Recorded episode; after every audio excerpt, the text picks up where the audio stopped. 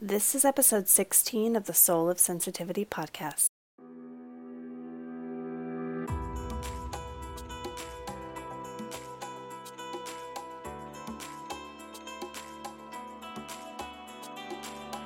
I'm Anna Holden, a professional intuitive and energy healer. I help highly sensitive people dig into the shadows of their soul to access their gifts, reclaim their purpose, and get intimate with their ultimate truth. I also teach intuitive development and mentor emerging healers through my Sacred Rebellion programs. Each week on the podcast, I explore different aspects of living a soulful, sensitive life. I'll bring you stories of other sensitive, creative pioneers, as well as my own thoughts, teachings, and tools.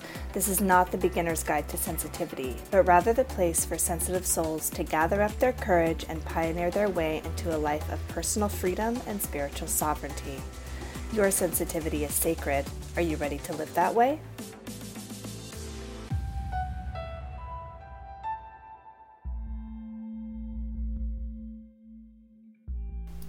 Hi, everyone, and welcome back to the podcast. Today, I'm going to be speaking with Dr. Sabrina Kimball about small intestinal bacterial overgrowth or SIBO. Now, some of you who follow my work may know that I've blogged extensively about my experiences living with and recovering from SIBO. And in fact, it's become one of the main reasons that people find my blog or website in the first place. As you'll learn from my interview with Dr. Kimball, SIBO is a relatively uh, new diagnosis. Um, it, it's currently being researched and it's not super, super well known in the medical field. And so uh, I see so many people struggling to get good care around it. And that's part of the reason I started the blog is uh, the blog of my experience was that I spent over a year with SIBO before it was correctly diagnosed. You can read about my whole experience with SIBO. I think I have nine or ten posts uh, on my blog. If you go to sensitivityuncensored.com uh, click the link to my blog and then search under the category for SIBO. Basically, what you'll find is that uh, I started having, I had a series of, um, I think, urinary tract infections that kind of set me off, that were then followed up by a a long time of chronic yeast infection, which I had never had before in my life. And then beyond that, my digestion became really messed up. And the main symptom that I had with my digestion was bloating like incredibly painful, noticeable bloating elimination had been variable for a long time, so I don't know that I was as tuned into that, although, as an Ayurvedic practitioner, we're always looking at poop. um, but for the most part, the thing that I noticed was that, you know, my pants fit in the morning and they didn't fit in the afternoon. And it was incredibly painful and um, really um, a really challenging thing to live with. And the thing that was the trickiest for me was that I would feel fine when I ate. And so it was really difficult to tie my symptoms to food because when uh, the time that I actually started feeling bad was an hour or two after I ate. So I'd feel great after I ate, and about an hour or two later, I would feel like I had just eaten like the biggest meal of my life. It was terrible. So I went to a couple different doctors, and they spent a lot of time treating me for candida. And when then it, during that treatment, I heard, uh, or let's see, I, I went to a a body worker and it described some of my symptoms. And she said, You know, you might want to look into or get tested for this SIBO, the small intestinal bacterial overgrowth. And when I took that information to my doctor, she said, Nope, I don't think we're there yet. And so I continued with her plan for another couple months and then realized it was just time to switch doctors. And so I did that, and you can continue reading it. But basically, it took me finding Dr. Kimball, somebody who was really, really up to date on the research with SIBO, um, to where I could finally, finally get relief. If you've ever studied with me in, a pro- in any of my programs for highly sensitive people or intuitives, you'll see that there is research out there, or it, I don't know that it's so much formal research, but there's a lot of corollary between high sensitivity and irritable bowel syndrome and SIBO. So in my office, I see a lot of people coming in saying, I've got these, digestive issue, issues, these are my symptoms. And having dealt with SIBO for so long um, and using my clairvoyance to look at it, look at the energy of SIBO, I'm, I'm fairly good at being able to read the energy around it and be able to recommend when somebody might want to be tested for it. Of course, I'm not a medical doctor and I don't do diagnoses, um, but I'm pretty good at being able to recommend a next step in terms of medical things. And you might have noticed that in, I think it was episode 13, where I gave a reading on the air. So I'm really, really excited for this conversation. Before we dive in, I want to thank all of my Patreon supporters. Um, it's been so nice to see your support coming in. It really demonstrates that you enjoy the show and you want to see it continue. And uh, after the interview with Dr. Kimball, she's got a really, really great resource that's going to be available on Patreon at the $2 a month level or greater. And if if you like this podcast and would like to support it, you can support it at patreon.com forward slash sensitivity uncensored. All right, without further ado, I'd like to introduce Dr. Sabrina Kimball. She is a licensed naturopathic physician and acupuncturist practicing in Seattle, Washington. She specializes in the diagnosis and treatment of digestive issues, including irritable bowel syndrome and small intestinal bacterial overgrowth, hormonal imbalances, as well as primary care medicine. Hi, Dr. Kimball. Welcome to the podcast. Thank you for having me.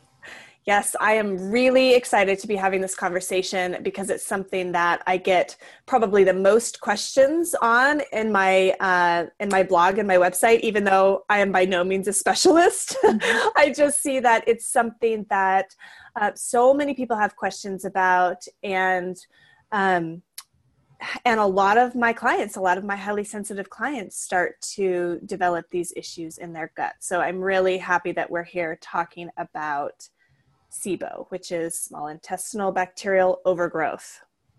Yes. So one of the areas you specialize in, Dr. Kimball, is is treating this condition. So can you tell us about how you got drawn in this direction? Sure, happy to. Uh, I first learned about SIBO probably about eight years ago. Mm-hmm. Um, and I was looking for some more answers for a lot of patients I was working with that had IBS symptoms, um, irritable bowel syndrome, that that weren't getting better with kind of my usual you know treatments um, these are people that had a, you know kind of an odd bloating pattern that tend to be worse as they went on these are people that worsened on probiotics um, which is not necessarily common with a lot of gut issues. Usually things improve. Um, and they also had an odd list of foods that they were reacting to that would normally be considered kind of, um, in most medical fields, kind of uh, hypoallergenic foods.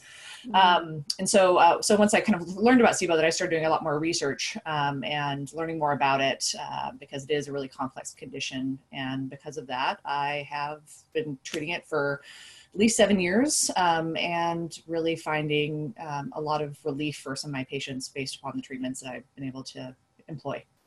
Yeah, you absolutely have. I came to you, I think, for the first time with SIBO was the original reason that I started seeing you um, as my doctor, and you were the third doctor that I had come to to treat SIBO, I was just getting really poor results um, with the people that I had been to before.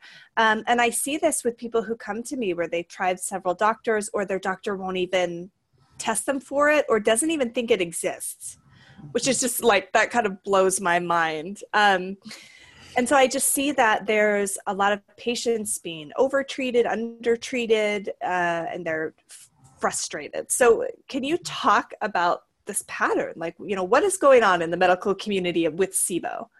Sure. I mean, the, the biggest thing with with SIBO is it's a it's a newer diagnosis, um, and new diagnoses in medicine, meaning this has been around officially found um, by Mark Pimentel and his group at Cedar Sinai probably about 15 years ago, if memory serves.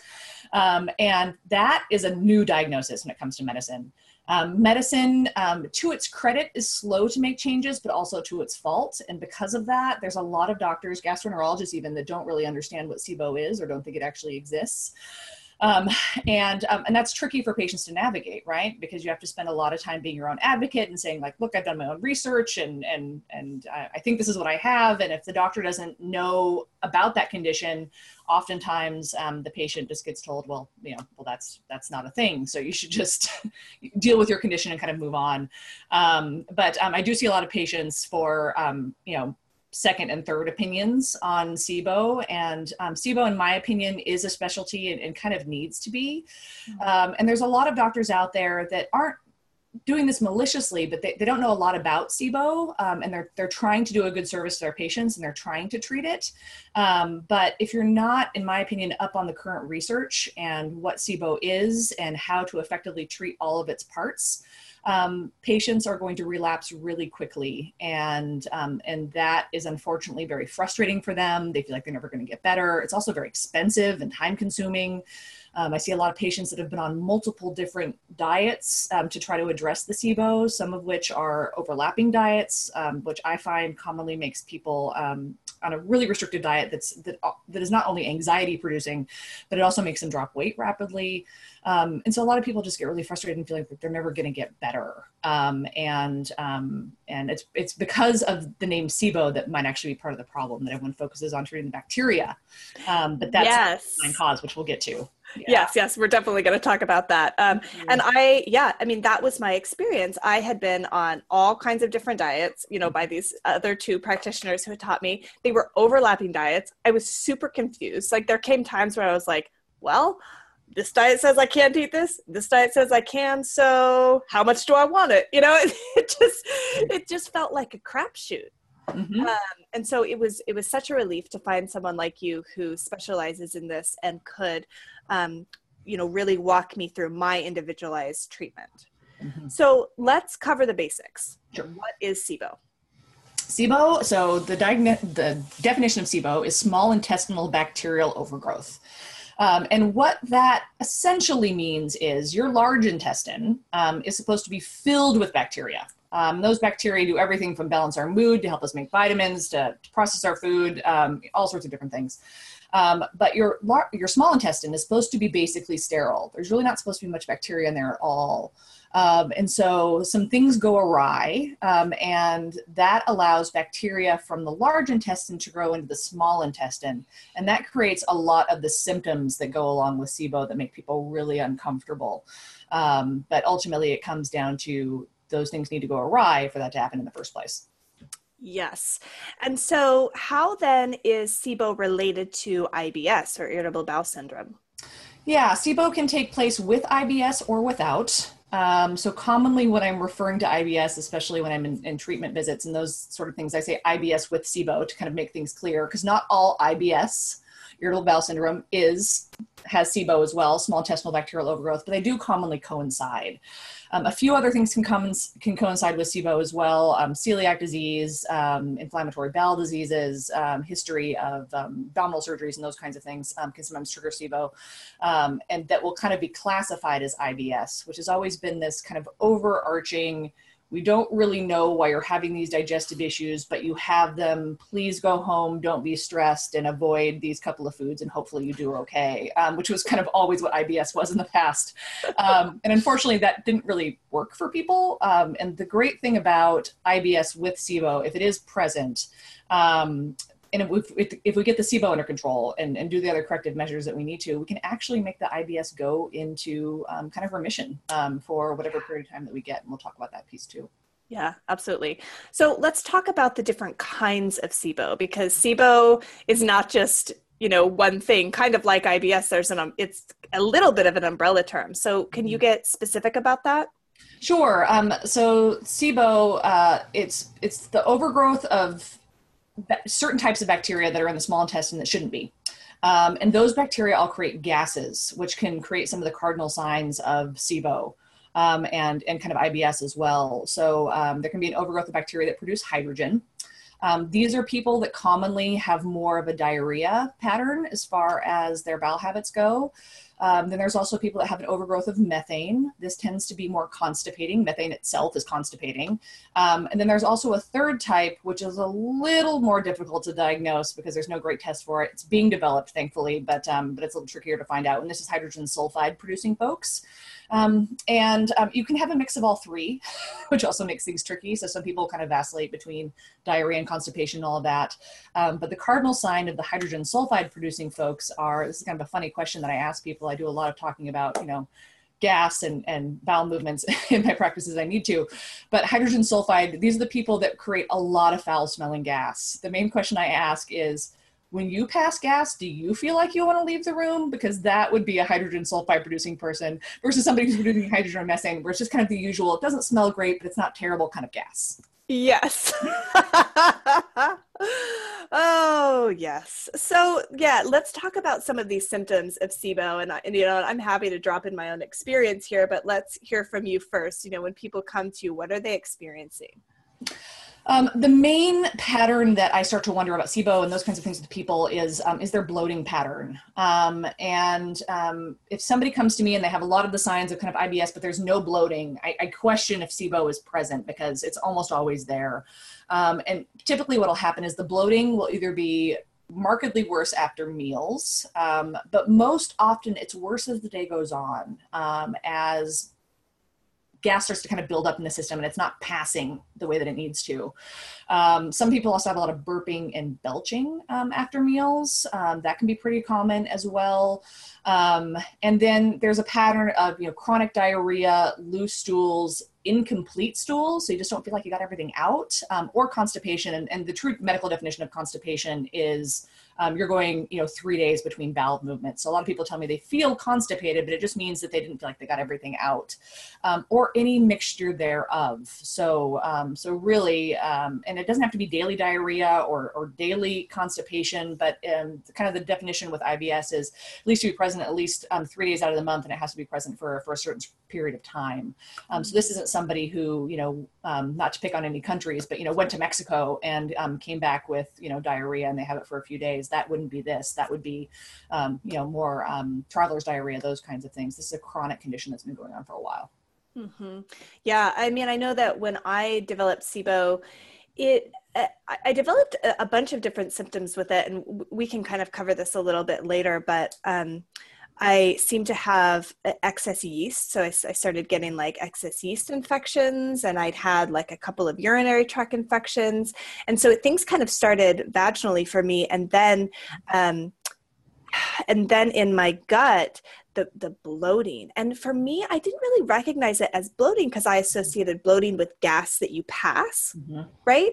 And so for me um, it, it, just i felt so heavy about an hour or so after a meal. It's like i felt heavy and my stomach would get really distended. And i used to joke with my husband that at night i looked really pregnant mm-hmm. you know and it was like it was like at night i mean he would be able to see it my stomach was so distended because yeah. of the bloating and i would feel a lot better in the morning you know after a really long fast yeah. um, and I, I stopped for me with sibo i really lost my appetite mm-hmm. you know I, I wasn't really hungry and i was really I'd, I'd get kind of almost nervous to eat because i didn't feel bad while i ate but mm-hmm. it's like i never knew what was coming Right. Afterwards, you, know? you never know if that food's going to work okay with you today or not work okay with you today. Yeah. Yeah. And bloating is, I mean, it's part gas, certainly, but it's also part water retention um, due to inflammation. Mm. Um, so some people, the one of the main things people tell me is, you know, I don't fit in my pants at the end of the day. Like I'm fine in the morning,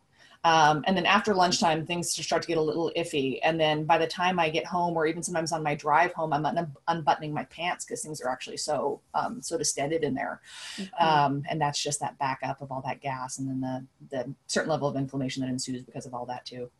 Absolutely. And that became, we'll talk about this later too, but that became something that was tricky for me to uh, figure out during the, the treatment process is like, wait, is this SIBO coming back or is this just inflammation because there's some irritation? And, mm-hmm. and you were really helpful in helping me discern between uh, the two different things. So mm-hmm. how, how does SIBO, how does somebody develop SIBO? Well, SIBO can develop for a lot of reasons, um, um, and it depends on the type of SIBO or t- the type of SIBO or IBS or their stools that they have. Um, so uh, there's three different types of IBS. Um, there's diarrhea type. These are people that really can't keep anything in for the life of them. Um, there's mixed type, um, which is these are the people that'll either have loose stools that are kind of ongoing, or they'll or they'll go back and forth between diarrhea and constipation. Um, and then there's constipation type. Um, uh, and the etiology of, of diarrhea and mixed type are the same, actually. It's, it usually is triggered by um, some sort of a foodborne illness um, that creates this whole um, this whole cascade of, of issues um, that ultimately affects how the bowels move and all those sorts of things. Um, and then constipation type is different, um, and that one's we're still studying we the royal we um, a lot of research is being done at cedar sinai down in um, california trying to figure out kind of what's going on there but that's a bloom of a bacteria called um, m. smithii and that bacteria will bloom. We don't exactly know why yet but hopefully we'll know more in the next couple of years. Um, that's the plan. Um, and that triggers um, things to kind of slow down in the gut. Um, but other things that can trigger trigger SIBO are um, abdominal surgeries. Um, um we talked about um, you know um, inflammatory bowel disease, Crohn's disease, uh, Crohn's disease, colitis, those kinds of things, but also celiac disease. this can be concomitant with that. I've also seen untreated thyroid disorders kind of lead to this because it does affect the motion of the gut. So if somebody's hypothyroid and then their gut's not moving very fast, that can also cause some of these things. But there also is a correlation, um, and we don't necessarily know correlation causation are not necessarily the same thing but um, people with some disordered eating that also affects the microbiome and how the gut moves and that can affect things as well um, and that's not to make people that have these conditions feel bad um, but um, but i do see it quite often that that can be something in somebody's history you know, that's really interesting. I think I just saw an email pop up about like a SIBO symposium or, or something like that, where that is one of the main talks going on about how disordered eating can, in some cases, lead to cases of SIBO. And um, in a previous podcast, I was talking to an eating disorder specialist, and I've had an eating disorder in my past. And um, I kind of went, huh, you know, really interesting. I hadn't even, you know, made that connection. Mm-hmm. Um, for myself.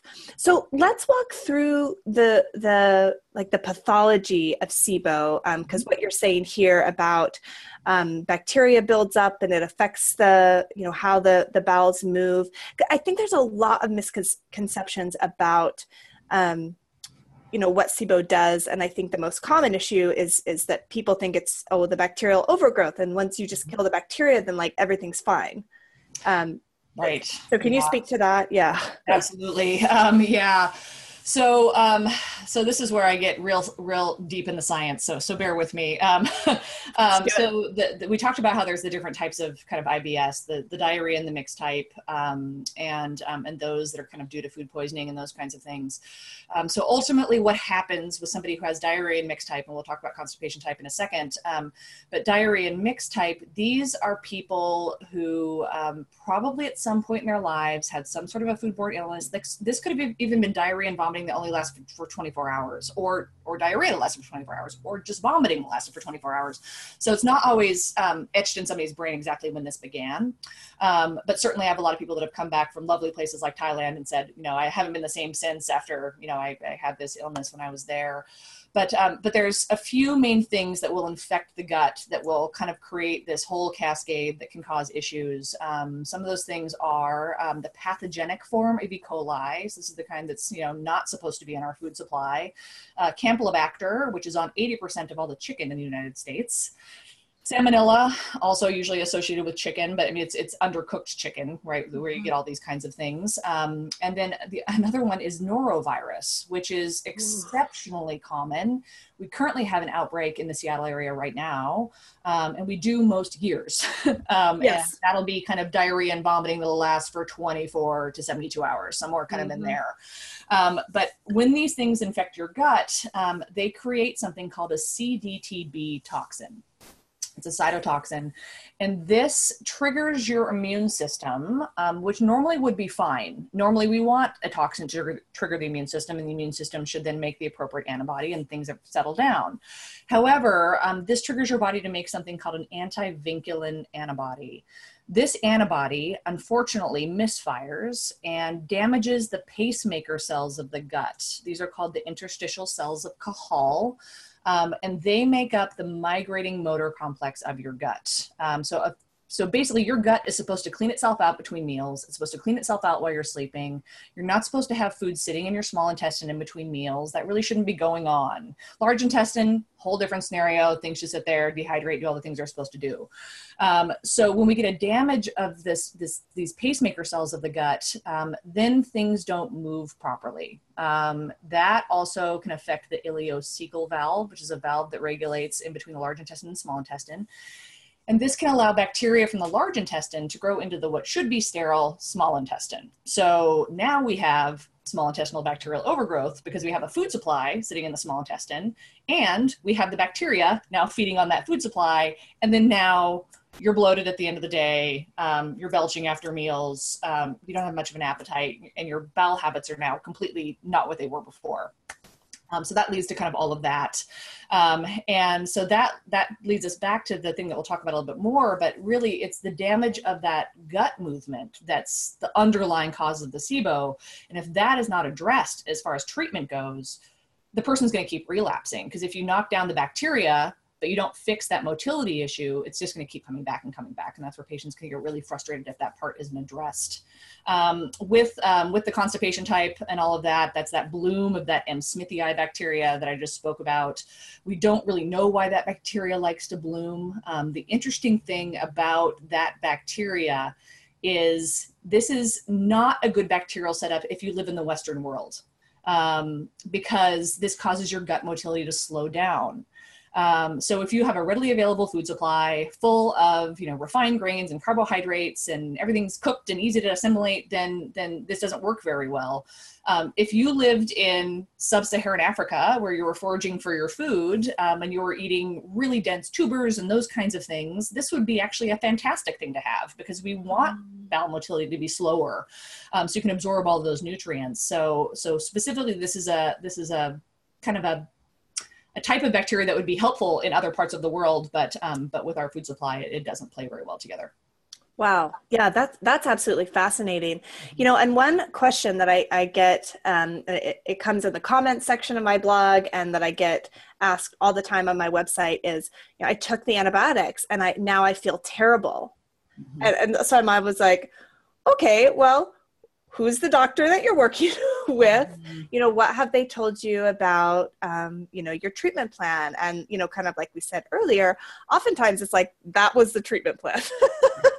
You know um, so so okay so let's say uh, we've been diagnosed with sibo then mm-hmm. okay? What does treatment usually look like? And what do what do people need to prepare themselves for mentally um, well, the treatment will completely depend on um, the gas levels um, when they've been tested, at least um, in my practice. So, mm-hmm. depending on if somebody has a low level of the gases versus if they have very high levels of the gases, how long something has been there, all this kind of affects how I would kind of go about treating somebody.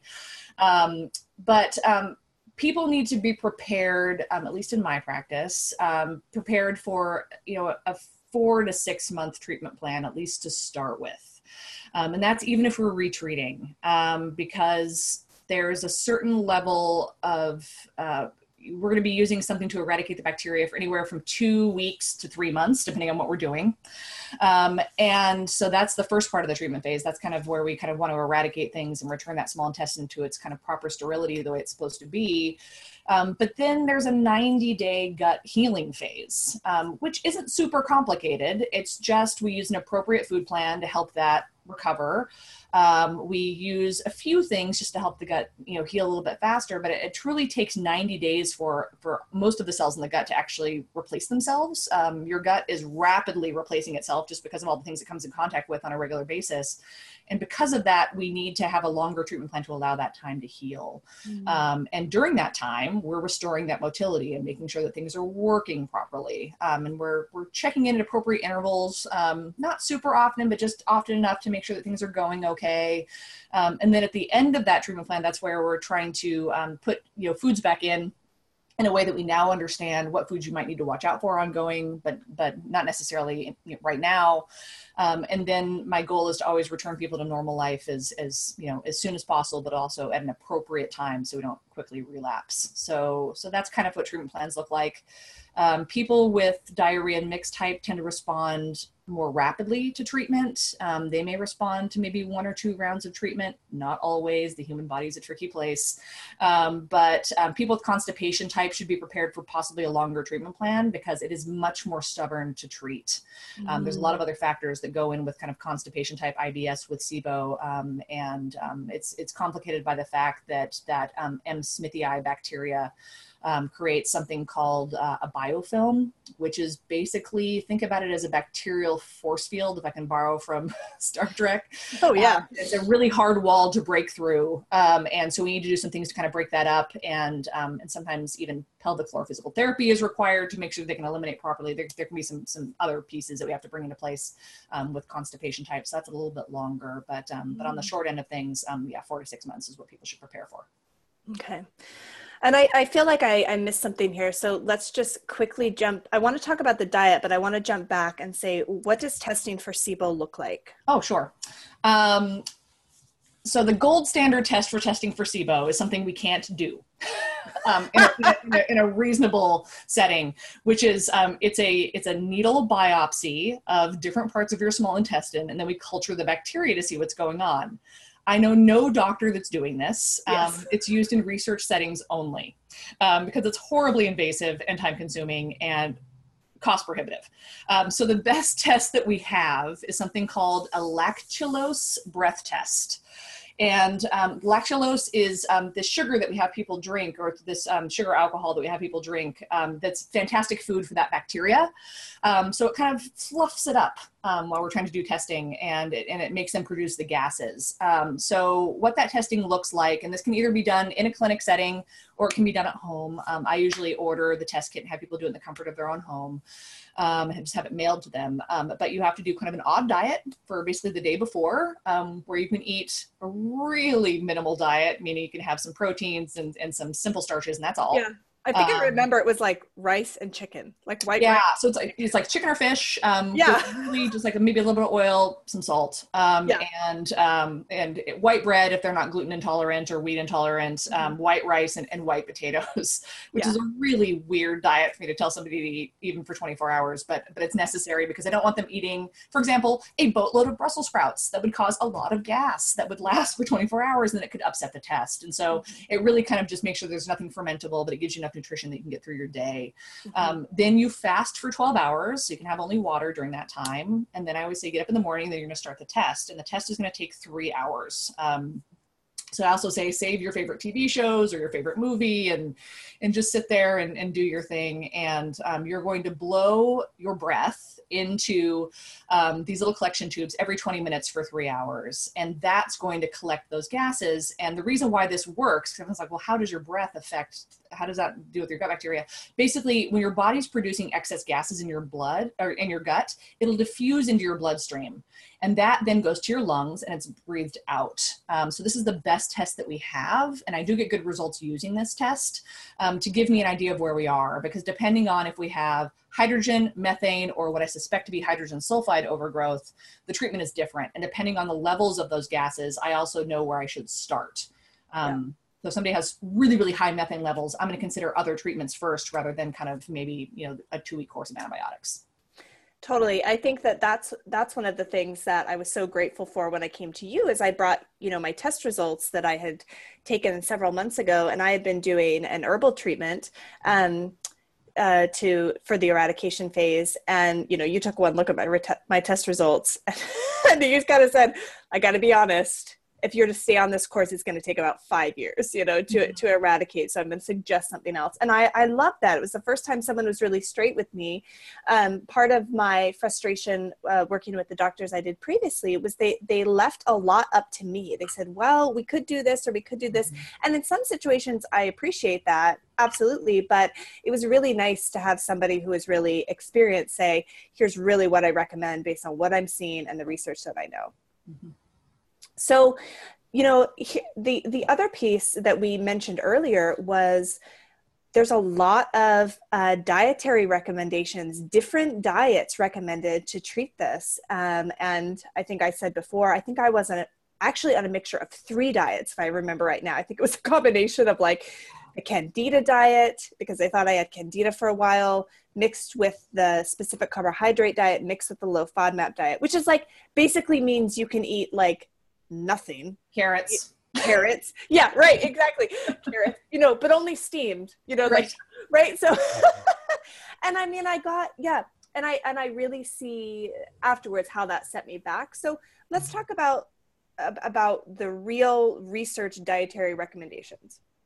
Sure. Um, there's only one diet that's actually been researched to be beneficial in IBS and and SIBO, um, which is the low FODMAP diet. Um, this was developed by Monash University in Australia.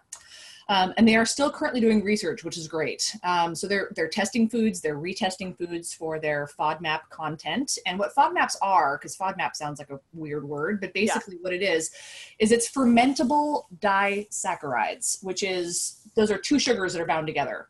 Um, and those, if you're not absorbing well and all the above, um, they're they're very very easily fermented, and they're fantastic food for the bacteria in the small intestine that shouldn't be there. Um, so people that are on a low FODMAP diet and people that are have IBS and SIBO, they can have monosaccharides, so maple syrup. Um, white sugar, some brown sugar, and those should be readily absorbed and, and easy to work with. Um, people that are consuming honey, um, which is going to contain some disaccharides, lactose, those kinds of things, um, these are going to be harder to digest because you actually need enzymes to break those bonds between those two sugars apart so then you can readily absorb them. Um, so that's why I use a low FODMAP diet because it actually does work for people. I don't combine it with other diets because then people don't eat enough and they lose weight and they get really frustrated and they also have no idea what to eat, which is never a place I want any of my patients to be living in. Um, and so some of the other diets people will use um, are, you know, they've um, a GAPS diet. Um, they'll use a specific carbohydrate diet. Um, unfortunately, both of those still contain reasonable amounts of FODMAPs, and people aren't going to feel better um, during those treatments. Um, and I prefer to not use those. There's another diet called um, um, kind of like the the SIBO diet, which is basically uh, that's created by another doctor um, that is a combination between the specific carbohydrate diet and um, and a low FODMAP diet. And um, I just have a lot of people come to me for second opinions, and they've they've lost 10 to 15 pounds. They're not absorbing well, um, and um, and by putting them on a low FODMAP diet, they actually feel much more control of their food, and they start gaining weight, or at least their weight stabilizes. Yeah. Um, so I prefer not to use that diet either, because there's there's no research supporting those other diets. Yeah. I remember coming off of the the three mixed diets when you just said, "Oh no, it's just the low FODMAP diet." It felt like my whole world opened up. And you know, the thing that was I thought you know really interesting is some of the things that were um, allowable for me to have at that time. You know, mm-hmm. uh, uh, the university was doing more research on them and you'd call me and say like actually let's stop with the almonds actually let's stop you know mm-hmm. because we've got new research on it so that was mm-hmm. just really um, kind of comforting to know that we weren't uh, just shooting in the dark that there there are you know people doing a lot of research mm-hmm. so something else that i've noticed in my practice um, i get a lot of highly sensitive people who have gut issues a lot of highly sensitive people who have sibo um, and sometimes they're working to treat their sibo in, with this you know kind of restricted diet having a history of uh, disordered eating. Mm-hmm. And that can be really, really tricky, particularly if there is a binge eating um, problem and restrictions are kind of triggering. So, do you have any advice for that? Yeah, the main thing when I'm working with any patient with with disordered eating is I want to make sure they're not in an active disordered eating phase because um, mm-hmm. that is not a place where you want to put somebody on a restrictive diet. Um, they're already trying to get control of their life through food, and this is not going to make them feel better. So number one, I always want to make sure that somebody's in recovery. Mm-hmm. Um, they feel solid about being able to do a diet that does have restrictions within it um, because it's important that they feel supported and empowered in the food that they're eating. Um, I do find with with most people, if, they, if they're in recovery, that we can do a low FODMAP diet with, with all those proper discussions and, and all of the information that they need. Um, and they usually do well. I do always ask them if they start, if they're starting to feel triggered by the food plan, that they need to they need to tell me. Um, they need to tell me, or if there's some, some of my patients also choose to work with a dietitian or a nutritionist, um, that they need to be talking to them um, about those things. Because in some cases, um, I can modify the diet slightly to make them feel more empowered and more in control about what they're eating. Um, so it's so it's less triggering for them, and that's an important thing that we need to be just cautious of. And so I just have a really frank, open conversation about it, saying that if you're starting to feel like things are getting out of control, I need you to tell me um, so we can so we can make some modifications if need be. And that's sometimes where um, if there's um, a food that never tended to cause them problems before, we might add it in sooner so they feel like they have more control over things um, or sometimes we just have a conversation about it and just make sure they have proper support um, maybe have them go back and you know if they have a therapist start to work through some things with their therapist um, and, and start to process some of that. Um, and i always just remind them this is temporary. The food plan is really designed only be for 90 days. This is not a lifelong diet um, and that usually helps calm down some of their their worries as well Totally. I mean, it, and it is, you know, I think for for people who aren't used to being on some sort of modified diet because of food sensitivities, low FODMAP can feel really restrictive. Mm-hmm. Um, and something that I get questions about on my blog is, you know, there's there's not a lot of options for vegetarians and vegans. So, how how do you approach um, uh, recovery for those folks? Sure. I mean, it's when whenever we're combining diets, it gets tricky, right? Yeah. So if we're combining a low FODMAP diet with a vegetarian or vegan diet, it just it's trickier. Um, and um, we just we have a frank conversation about how on a low FODMAP diet, a lot of beans, legumes are restricted. A lot of nuts are restricted because of their um, disaccharide content, which has been their cardinal protein sources. Right. Um, this is where um, we protein powders um, can be beneficial. Mm-hmm. Um, we'll, we'll, use specific protein powders. Sometimes we'll do kind of more protein shakes to make sure they're just getting adequate proteins in because those are their main protein sources are restricted. Um, but it can be done. Um, there are certain types of tofu and those kinds of things that are okay. Um, but um, and then I've also had some vegetarian. If somebody's vegetarian, I mean, they can if they're lacto ovo vegetarian, meaning that they can do some you know dairy products and they can do some eggs. They usually do just fine. if somebody's vegan, things are definitely just a little bit trickier um, but it's not impossible to do. Um, and I have had some people, and I never, if somebody is is attached to their food plan for whatever reasons that they are, I'm never saying, well, I need you to start eating meat. But I have had some patients that have also made the choice to temporarily add in um, eggs if they weren't previously eating them, or or fish if they weren't previously eating them, and that does make things a little more comfortable. Um, and then if they want to return to kind of a, more of a vegetarian or vegan diet afterwards, they do. And so that's that's just a conversation that we have, and it's and it's always up to everybody. I'm supportive of whatever people are you know, doing as far as their food plan goes. That's great. And I mean, and just kind of what I'm hearing and through my experience, having support, like having somebody who's got your back and can guide you through this is so incredibly important. Mm-hmm. And and so, you know, knowing that you are my third doctor, I just I just really recommend that uh, you know anyone who's listening, if you're going through this, you know, continue to find, you know, continue to look. And I mean, I know it sucks to have to advocate for yourself, but you've got to find somebody who can walk you through this. It's it's mm-hmm um, really, I found it to be really incredibly important um, during the different phases of rehabilitation. Mm-hmm. Um, so you, you, you, kind of mentioned, um, uh, you know, we talked about there's this eradication phase and then there's this gut rehabilitation phase. And I remember you kind of explaining the different phases of healing um, to me when I started. So can you talk about those phases a little bit more specifically? Sure, and the eradication phase is is trying to return that small intestine to its its more sterile state. So okay. that's using whatever we are using, which there are a myriad of options.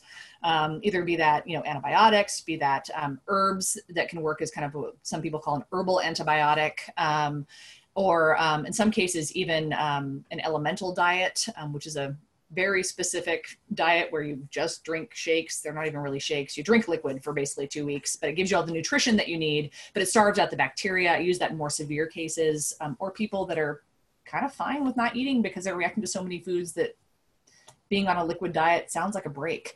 Mm. Um, so those are some of the things that I'll, I'll, sometimes use in that first eradication phase to help things kind of settle down. And then um, during the kind of rehabilitation phase, that's where we're adding in motility support, right? To circle back to the underlying cause of this problem is your gut isn't moving properly. So motility support goes into place for 90 days. So we can make sure that the gut's moving properly in between meals. And there's a there's a bunch of different things that we use for this. Anything from um, low dose antibiotics, low dose other medications. Some supplements can also do this as well. Um, so I also kind of talk to people about where where they are with those things, what sounds best to them. Um, I'm always trying to keep treatment plans also within a you know a reasonable cost for patients. So I'm keeping those things in mind as well. Mm-hmm. Also drug allergy history and all that. Right. Um, and um, also I also do digestive enzyme support during that time, just because your gut has been off track for a while. Um, and doing a little bit of support just for proper digestion can really help the GI tract rest a little bit and heal. So that um, is helpful. I usually do that for 90 days as well. And then for most people, I put them on a low FODMAP diet during that 90 day period of time as well. Um, and the trickiest thing about that rehabilitation phase is the low FODMAP diet. Um, you know, taking some capsules after meals or taking something at bedtime or first thing in the morning when you get up, that's not the tricky part. The tricky part is a restrictive diet it's a weird list of foods. Um, and to be honest, it's, it's, a little socially isolating. We do a lot with food. We celebrate with food. We mourn with food. We, we deal with our bad day with food. Um, and, um, and if you can't go out to some of your favorite restaurants, because they might have garlic and onions in whatever dish they have, it gets tricky. And so that's the main thing that I tell people to do a little bit of research ahead of time, gather recipes before you get started, wrap your brain around it, because um, that's the hardest part of things. But then I also give them some ideas of places you could still meet for friends, modify the food a little bit um, without having to be, you know, sitting in your house cooking every single meal. So, yes, yes. And I mean, the things uh, besides everything you mentioned, and I think for me, if I remember, that phase went on a little little bit longer. We had to mm-hmm. continue that phase.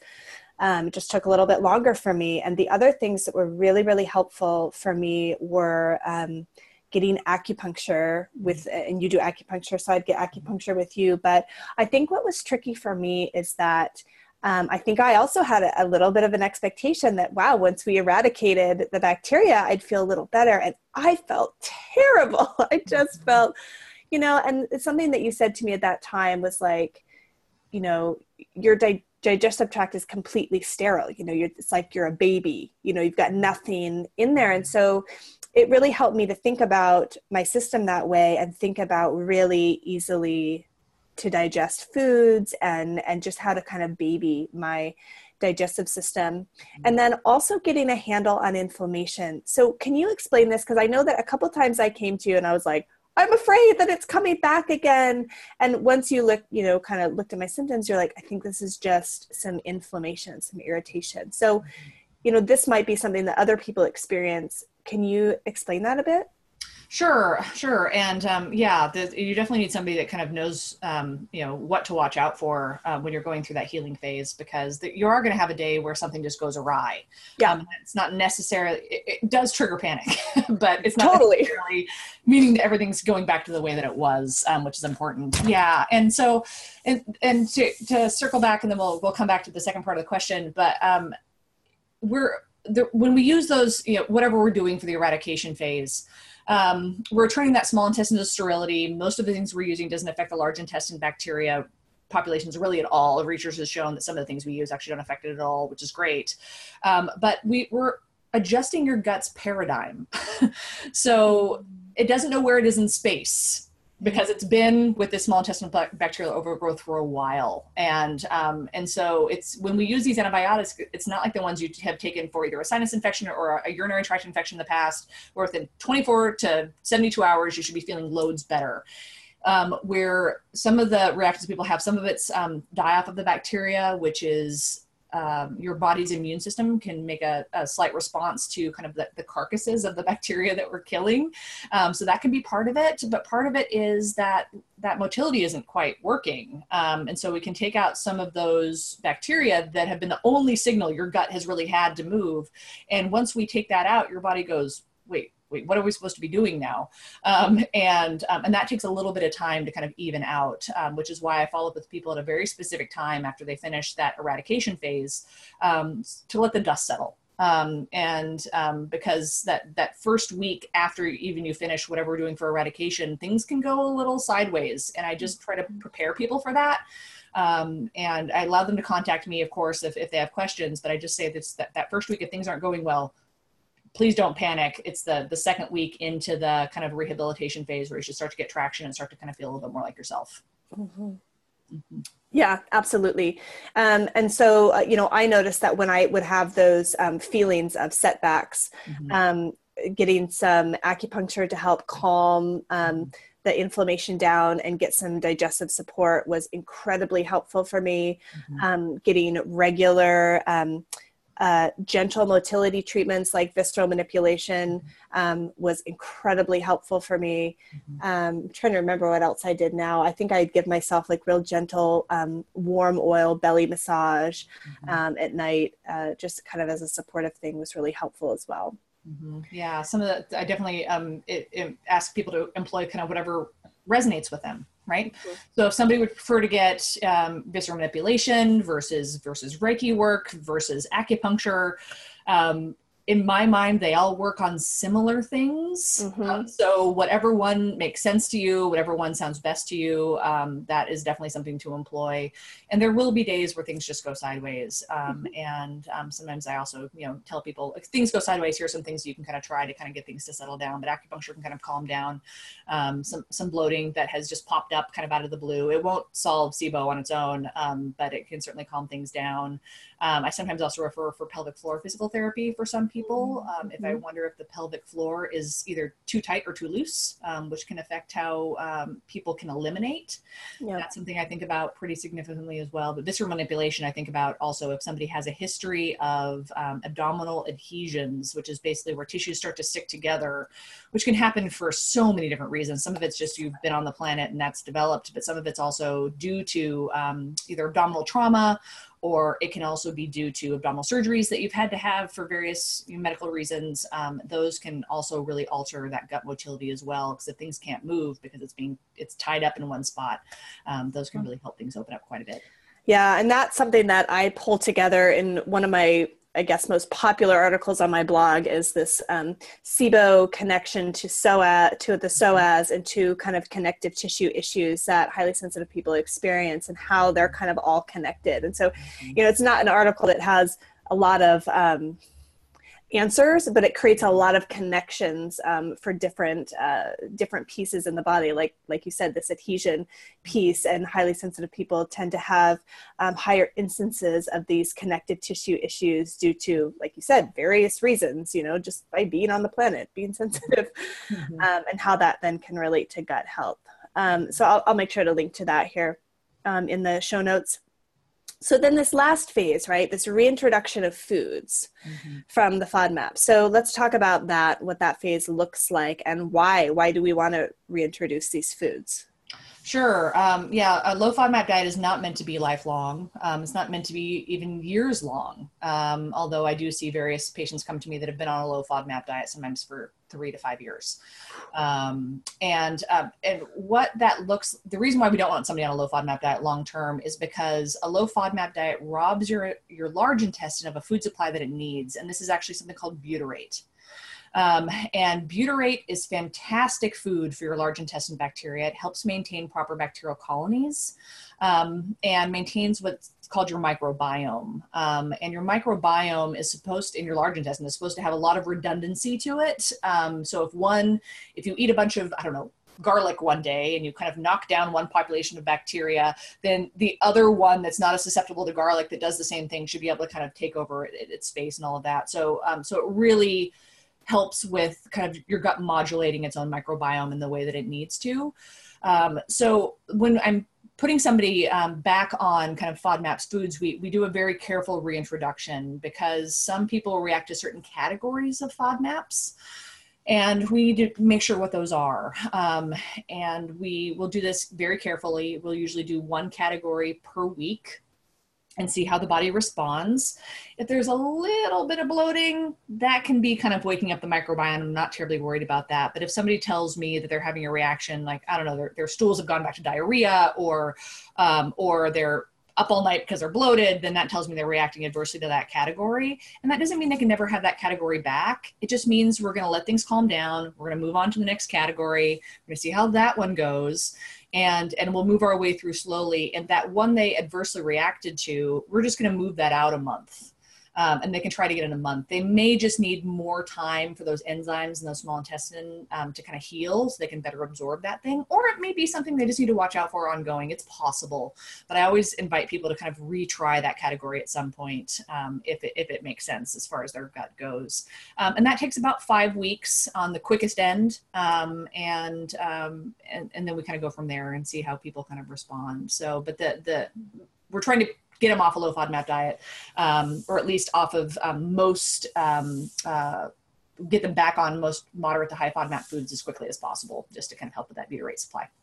Yeah, and I, I don't remember how long that phase took for me, but I remember that I responded fairly well to uh, beans and legumes mm-hmm. um, and to dairy, but you know the onions and garlic were the mm-hmm. the real challenging for me, and I still don't eat wheat because um, I still have reactions um, to to wheat and gluten. Um, and you know, and, and it's funny. People ask, people will ask me about this end phase, and and you know this, but I feel a little bit like I cheated because I got pregnant um, right at this phase where we're reintroducing foods, and I had no idea about this. But when you're pregnant, you have all this progesterone in your system, mm-hmm. and progesterone, you told me, acts like this um, anti-inflammatory. Mm-hmm and so I feel like I just got away with eating all these foods that might have been harder to, um, you know, to to have been reintroduced than they were because of all of this, um, and you know, reduced inflammation that was happening. Um, in my body. There's any point in life you should get a get on jail free pass when it comes to your diet. It's definitely during pregnancy and breastfeeding. Right.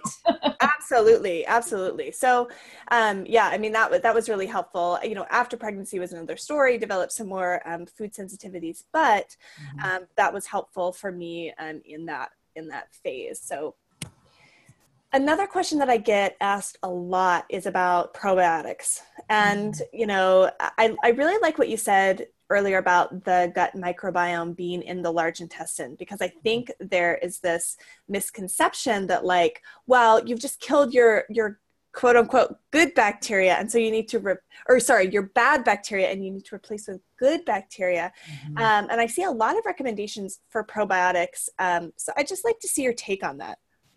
Yeah, and there's there's truly no right answer here, um, but I choose to not use probiotics um, during the first phase of healing um, and at least for most of the second phase, because I don't want to repopulate that small intestine even with good bacteria.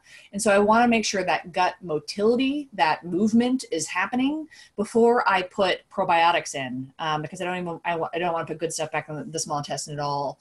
And really, depending on the treatment plan, we really haven't disrupted the microbiome in the large intestine in some cases at all, um, as far as we understand. Um, and there's no real need to kind of fluff all that back up. Granted, if if people have been on a restrictive diet for a long time, um, there are some people where I actually before we start treatment, depending on how many rounds of treatment they've done with another practitioner, I might put them on a probiotic before we start treatment, just mm-hmm. to make mm-hmm. sure their large intestine is all you know happy before we start kind of going through another kill phase of things. Mm. Um, or if there are people that I do have to treat for multiple rounds, we'll sometimes take a pause um, and do some probiotics for a month just in the meantime before we maybe do another eradication. Um, there are some doctors um, that I do consider um, colleagues and SIBO specialists that use probiotics throughout, um, and and they claim to get good results. Um, I just prefer to at least wait until I know that people are eliminating properly and having proper bowel movements before I put it in, and I don't really see any adverse effects with that. Um, there are some patients that any disruption of their microbiome tr- triggers a large amount of depression or anxiety.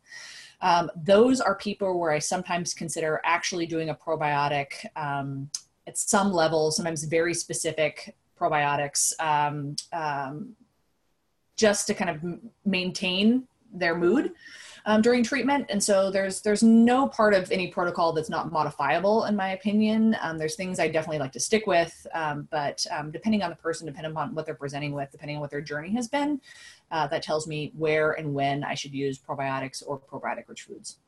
Got it. And so I, I you know, SIBO is often confused with other conditions, including candida. So I was treated for candida for several months, mm-hmm. and and when I um, I think I went in for visceral manipulation, and the the specialist was also a, a naturopath, and she said, you know, you might just want to look up this condition. Mm-hmm. And when I looked it up, I was like, this is what I have, and I took it to my doctor, and she wouldn't she wouldn't test me for it Mm-hmm. And she was just really convinced I had candida. And mm-hmm. and I've seen I've met so many other people with that story. So can you talk a little bit about this, um, how it's confused with other conditions, and then what other conditions you might see alongside of SIBO?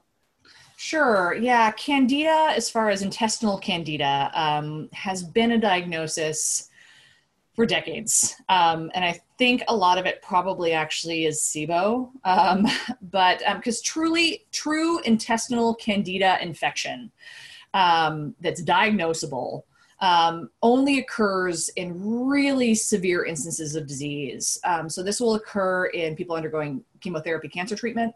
This will occur in people that have late stage HIV. and that's a true candida infection. Candida is a type of yeast, um, and it's it's not a true infection, but it's it's opportunistic. So if your microbiome has been otherwise disrupted, um, you're supposed to have small amounts of this candida yeast in your system, and that will overgrow and take up basically more parking spaces in the parking lot if the other bacteria aren't properly supported. Um, and so a lot of people with a history of bloating or they didn't do well with certain carbohydrates or tend to kind of not feel great on certain sugars were, were labeled by some doctors in the past as, as having candida. Um, and um, and it's probably one of the more frustrating parts of my practice when somebody comes in and they've been treated for candida for this really really long time and they've been on a ultra restrictive diet um, and and really it's actually something entirely different um, so there is something called so we've been talking about SIBO, which is you know, the bacterial overgrowth in the small intestine, but there is something that's called SIFO, which is fungal overgrowth in the small intestine. Mm. Um, there's no great test for this. I'll be the first one to admit it, but um, but it does have a very specific pattern that's slightly different than SIBO. Um, and this is most common in people that have been treated for SIBO multiple times. Um, there was never any proper probiotic use at certain points in treatment. Um, they've been on an ultra restrictive diet for a long time. Um, I do see this with the disordered eating history in some cases as well. Um, but this pattern is slightly different from SIBO in the fact that if you have SIBO, then you should be able to have monosaccharides, right? Maple syrup, small amounts of table sugar, low FODMAP fruits. So you should be fine with berries, most berries, those kinds of things, and you should be totally fine. People that come see me and say, okay, well, some of this stuff has gotten a little bit better with our SIBO treatment, but it seems like anytime I even have a little bit of these low FODMAP sugars, I tend to get more bloated or I tend to get more diarrhea um, that's where I start to wonder if, if SIFO is also an, an issue. Um, and mm-hmm. that's where I will use antifungals, um, mild ones for the most part, um, to kind of help eradicate that. And it usually helps calm down that piece. Um, and that's purely because their microbiome has been a bit disrupted with what's ever caused it. Um, and we need, and those, those parking spaces need to be realigned basically. Mm-hmm. um, and that sometimes can definitely follow an elemental diet um, with people. So i usually do just a prophylactic antifungal treatment with an elemental diet um, just because its high glucose content um, can sometimes cause that to be the case. But, um, but it's pretty common that women will have a history with either sibo or sifo with um, with you know cr- chronic bacterial vaginitis or yeast infections um, that just tells me that their their microbiome even their large intestine is a little bit off is all that really tells me mm-hmm. um, and once we start to get the gut to heal and kind of even out um, usually those chronic issues start to settle down yeah that was exactly what happened with me it was such a relief to know mm-hmm. that because i you know it just felt like I had been treating the wrong thing and kind of focusing on the wrong thing. And once, yeah, once things started to settle down, then all of those chronic yeast things just kind of went away. They were gone. It was fantastic. Mm-hmm. Um, you know, another thing I've seen is a link between SIBO and parasites. Mm-hmm. Um, can you speak to that at all? Yeah, that's a little trickier, um, just because, man, you know, the research is still being done. Yeah. Um, but um, I mean, parasites, depending on the parasite, I mean, those can be a foodborne illness, right? Mm-hmm. Um, to some mm-hmm. degree. Um, and that can trigger inflammation in the gut. Um, some of those parasites possibly um, could alter the, the motility of the gut and those kinds of things. Um, the main concern I have a lot of people come to me with is, you know, I've been on multiple antibiotics in my lifetime. Did this cause my SIBO? And um, the answer is maybe. Um, probably not, but maybe um, that's a possibility. Um, but I also see people that have had um, that have been on um, um, a class of drugs for heartburn, um, proton pump inhibitors, those sorts of things. Mm-hmm. those long term, so these would be things like omeprazole, those kinds of things when they've been on those long term, that reduction of hydrochloric acid production, that actually can lead um, to SIBO um, and has actually been directly linked to it. Um, so the parasite question is just, it's tough. Um, I've had a lot of yeah. people in parasites, but it's like, you know, was it the parasites that caused the problem or is this a post-infective IBS because they also had a bacterial infection or norovirus at the same time that right. hot, but we're nailing away, we're hammering away the parasites. So, so that's an answer we still don't quite have, to be honest. Yeah. Yeah. So, what is the um, kind of long term prognosis? So, uh, with SIBO, like, is it a one and done? You know, what, again, what can people expect? Sure. Um, usually not one and done. I, I hope that more research will be done. We'll be able to figure that out in the future. But one and done um, when it comes to IBS and SIBO is, is um, exceptionally rare. Let's put it that way. Um, so my goal is to when somebody has IBS and SIBO is to put their symptoms in remission. And I use that term carefully. Um, you know, remission's usually used in cancer treatment and those kinds of things. But basically, I'm trying to calm down their symptoms so they can live their life comfortably for as long as they get to. And then something will likely go awry at some point and they will recur. Um, that may be six months, that may be five years. It's different for everybody. Um, I see people recur certainly if it's if it's diarrhea and mixed type IBS. I see it three to six months after a foodborne illness absolutely i will see that start to recur um, and um, and i just let people know that that's how things go and then we come see me and we'll do another round of treatment and then we'll get things kind of even back out again um, so, so that's part of the problem. Um, and then I've also seen people recur after a massive bout of stress. I do see that quite commonly. Um, that's probably tied to kind of the vagus nerve and the parasympathetic stuff in the gut and some of that dysregulation. Um, I have seen people recur again. We tied that we talked about hypothyroidism. If that's you know popped up, I do see things sometimes recur. But I also just tell people sometimes things recur for no darn good reason, um, yeah. or at least for reasons we don't understand. Um, yeah. And it doesn't mean you've done anything wrong. Um, it just means that you had the results you had for as long as you had. Um, yeah. it shouldn't necessarily be something that you're having to retreat every year. Um, I do have some people where things just keep recurring for whatever reason. But whenever I'm doing another round of treatment, I'm always changing something, mm. trying to get a better correction of that motility, I'm always adding in um, the newest research based upon the most recent symposia that I've been to. Um, um, you know, last year is when I learned about um, the pelvic floor and how that really affects things. And so I added that into a lot of people's treatment plans of the past year and they got better resolution based upon that. So keeping up on the research um, is probably the best way I can keep helping patients and, and making sure that we get a longer lasting treatment. Absolutely. You know, and speaking of research, there's a lot of information on the internet. And, you know, some of it when I read, I'm like, where did they even get that? So, you know, when, when you, when, can you, do you have any advice for people who are, you know, trying to advocate for, them, for themselves, trying to get some answers about SIBO? You know, what should they watch out for um, in, in information? and in treatment? Sure. Um, definitely, if somebody is is selling a one size fits all treatment plan, that would be my first red flag. Um, mm-hmm. That's not going to work for everybody. Nothing works for everybody. Um, um, if the treatment plan seems cost prohibitive to you, that should also be something that might be a bit of a red flag. Um, there are some people on the internet that are charging a lot of money um, and um, putting people on a what I would call a massive amount of supplements um, to try to kind of correct SIBO. Um, and and I'm a bit wary of those practitioners. There are better places to get information, and take and i always ask people to keep in mind if more information would be helpful to them or if it would make them more worried about their condition. So sometimes getting on the internet and doing more work, sometimes I tell people, I, I, I don't say don't ever Google anything, but if you're Googling things every single night and it's making you more anxious and it's making you feel worse, maybe we need to take a break. Um, and uh, but I'm I'm completely fine with people doing some of their own research and asking me questions, and, and then I can say, well, that's part of it, or mm, that's not really based upon the current research. That's based upon old data. Um, and and just letting people know that, that I am approachable and they can ask me questions. Um, but there are better groups to get information from for sure.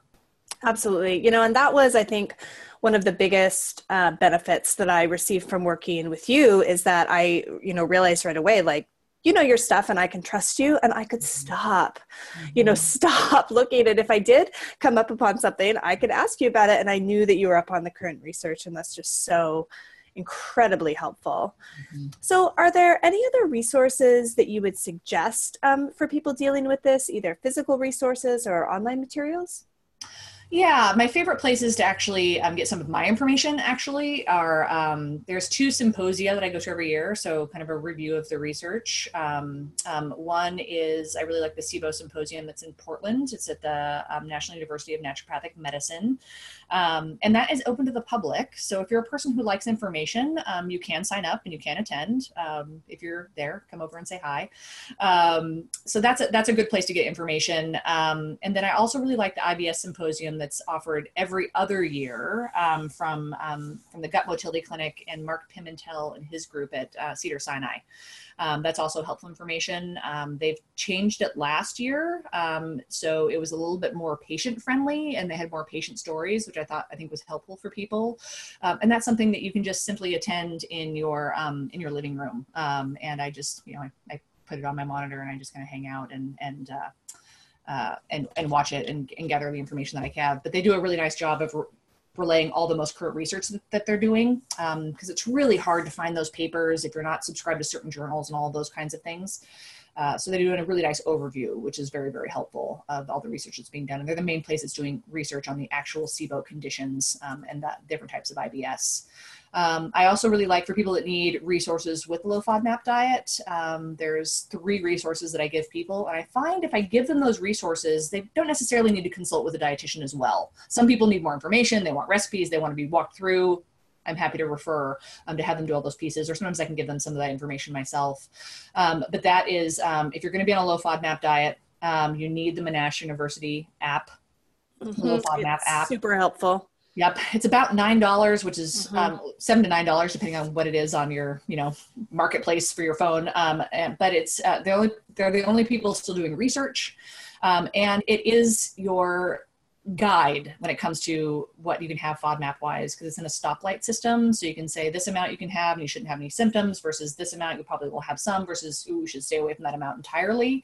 Um, and they do update it right when the research gets released. So if they, for example, they retested, you know, rice milk um, last year, and suddenly rice milk was now okay, and so it was updated, mm-hmm. um, which is helpful for people. So you know, almond milk's okay now. They're they're retesting things that um, kind of can make the diet a little bit more varied, which is great. And there's two blogs um, that I like for for recipes and some other information. Um, Kate Scarlata, she's a registered dietitian out of Boston. She has some nice lists for people. Um, and she has uh, some resources for some some pre-made foods also that um, can be helpful for people with SIBO, um, like condiments and bars mm. and those kinds of things. Mm-hmm. And then um, for real recipes, I really like um, a blog uh, called um, A Little Bit Yummy from a gal out of New Zealand um, she uh, she has a lot of great things. She has a lot of great lists also of like you know, how to buy a birthday present for a person that's on the low FODMAP diet, that's also a foodie and, and things like that. Um, and that's she, awesome.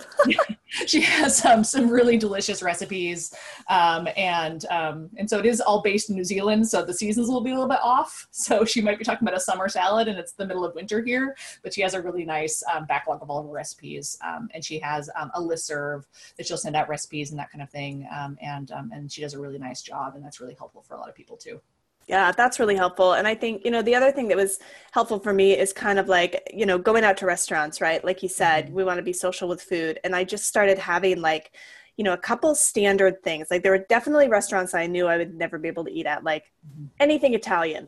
Let's right. just throw that out there, right? You know, mm-hmm. most, you know, most things, um, like any sort of Asian foods, they're going to use onions and garlic. But, mm-hmm. you know, I could go to a pub and get a Cobb salad, you know, mm-hmm. with uh, olive oil dressing, you know, on the side, something like that. And, um, you know, uh, eggs.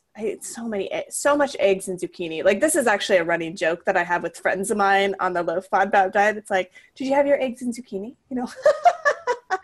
but you know, when you kind of find those standbys, I find that it um, it can be really helpful, and you can feel a lot more empowered. So I'm glad that now there's blogs out there with some some great yummy resources. All right, so Dr. Kimball, for listeners who are going through SIBO, you know, what is the one thing that you would like them to know? Yeah, um, I want them to know it'll take time, but it will get better. um, it may not be on the track that we expect in the beginning, um, but things will gradually get better over time. Um, so keep at it. Um, find a provider that specializes in SIBO if you can um, and work with them um, because you'll have a bit more of a direct recovery path. Um, and if you can't find somebody who specializes in SIBO directly in your area, at least find a doctor that you can work with that hears you, listens to you, believes you. Um, that's always important, I think, with any doctor patient relationship. Um, and that's any doctor you have in your life. So, not necessarily just somebody that's working on a specific specialty. Um, you should feel like you have a good open dialogue with, with that provider, and that should kind of help things um, along your path. And they may be able to kind of help you find a specialist um, and, and, all of that. I do a lot of coordinating care between other doctors, um, and I'll take the SIBO piece and, and they to do the rest of their care. And we just kind of work as a team and, and we um, put everything together. So it, it takes time, but um, but it's you're not going to be just uncomfortable for the rest of your life. And where can listeners find you? I am practicing at the University Health Clinic in Seattle, Washington. Um, it's in the Roosevelt neighborhood. Um, our clinic will actually be moving in June. We're building a whole new clinic. Um, and we're going to be renaming ourselves um, um, Meridian Medicine at that time. So that's a bit of a scoop that hasn't been released yet. Um, and um, we're going to be located in the Northgate neighborhood on the corner of um, Northgate Way and Meridian. So that's where we'll be kind of ongoing. but all of the websites and all that will, will tie things back. So it shouldn't be too hard to find me. I'm, I'm, I'm on the web. Well, thank you so much for this conversation today, Dr. Kimball. I'm really appreciative, and I, I think that our listeners are going to get a lot out of it. Thanks for having me. All right. Bye bye. Bye bye. For information on everything shared here, including show notes and links, visit www.sensitivityuncensored.com forward slash soul of sensitivity.